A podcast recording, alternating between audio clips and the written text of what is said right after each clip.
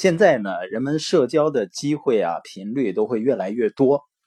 为了给别人留下更深刻的印象，或者在心理上更有优势，人们常常会选购一些高档的服装、名牌的包或者昂贵的首饰。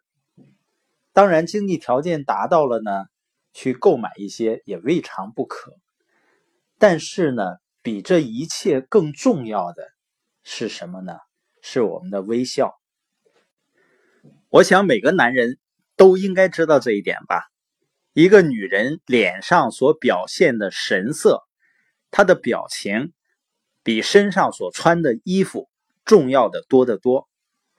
呃，这句话呢，在你媳妇儿要买昂贵衣服的时候，可能能用得上。当然啊，不仅对于女士，实际上对于男士也是一样。过去呢，可能很多人觉得我很严肃，尤其是有一定职位的人，表现的严肃，觉得好像有权威。实际上呢，那只能让人敬而远之。我看很多人呢，对他们的那个真皮的包和家里那个真皮的沙发，对那个真皮呢是呵护有加啊，经常去做保养。但实际上最重要的那个真皮呢，就是我们这张脸。因为它一天二十四小时，你走哪儿它跟到哪儿。一个经过精心细致呵护的面庞呢，再加上温馨的微笑挂在上面，让人看着实在是一种享受。我们说的行胜于言嘛，就是当你对别人微笑的时候，你就是向别人表明我喜欢你，我看到你很高兴。我们前面说的，为什么很多人那么喜欢他的狗狗呢？因为他的狗呢，特别喜欢见到主人，所以你自然而然的也会喜欢见到他们。这样说是不是我们张开嘴笑就行呢？哪怕是一种不诚意的微笑，实际上不是的。微笑也不能去欺骗别人。如果我们知道那是一种机械的、假意的微笑，我们心里肯定会厌烦或者反对、反感。所以呢，我们这里说的微笑呢，是一种真实的、热心的微笑，就是由内心而发的微笑。纽约一家大百货公司的人事部主任说呢，他宁愿雇佣一个小学没有毕业的女职员，如果她有一个可爱的微笑，而不愿雇佣一位面孔冷冰冰的哲学博士。过去呢，我们形容一个人努力啊，往往会说埋头苦干。实际上呢，苦干很少有真正成功的，因为苦干的意思就是工作是一个很沉闷、很烦人的事情。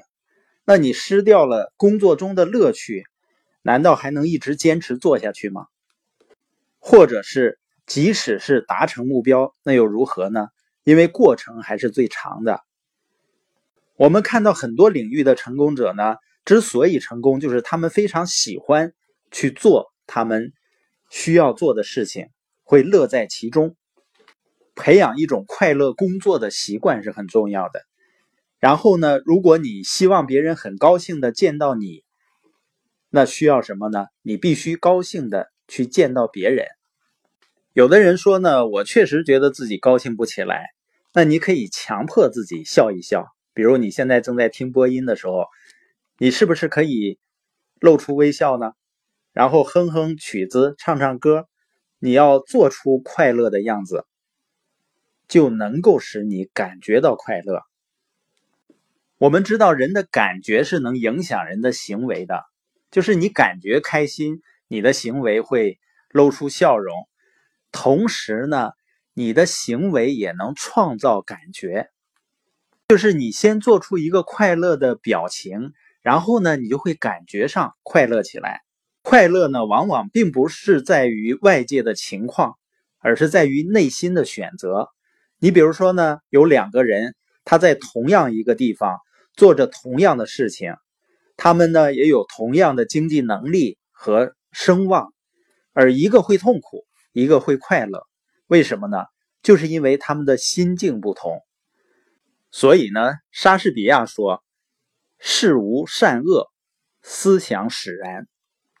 白德格呢，是美国一个非常成功的商人，他多年研究得出呢，会微笑的人永远是受欢迎的。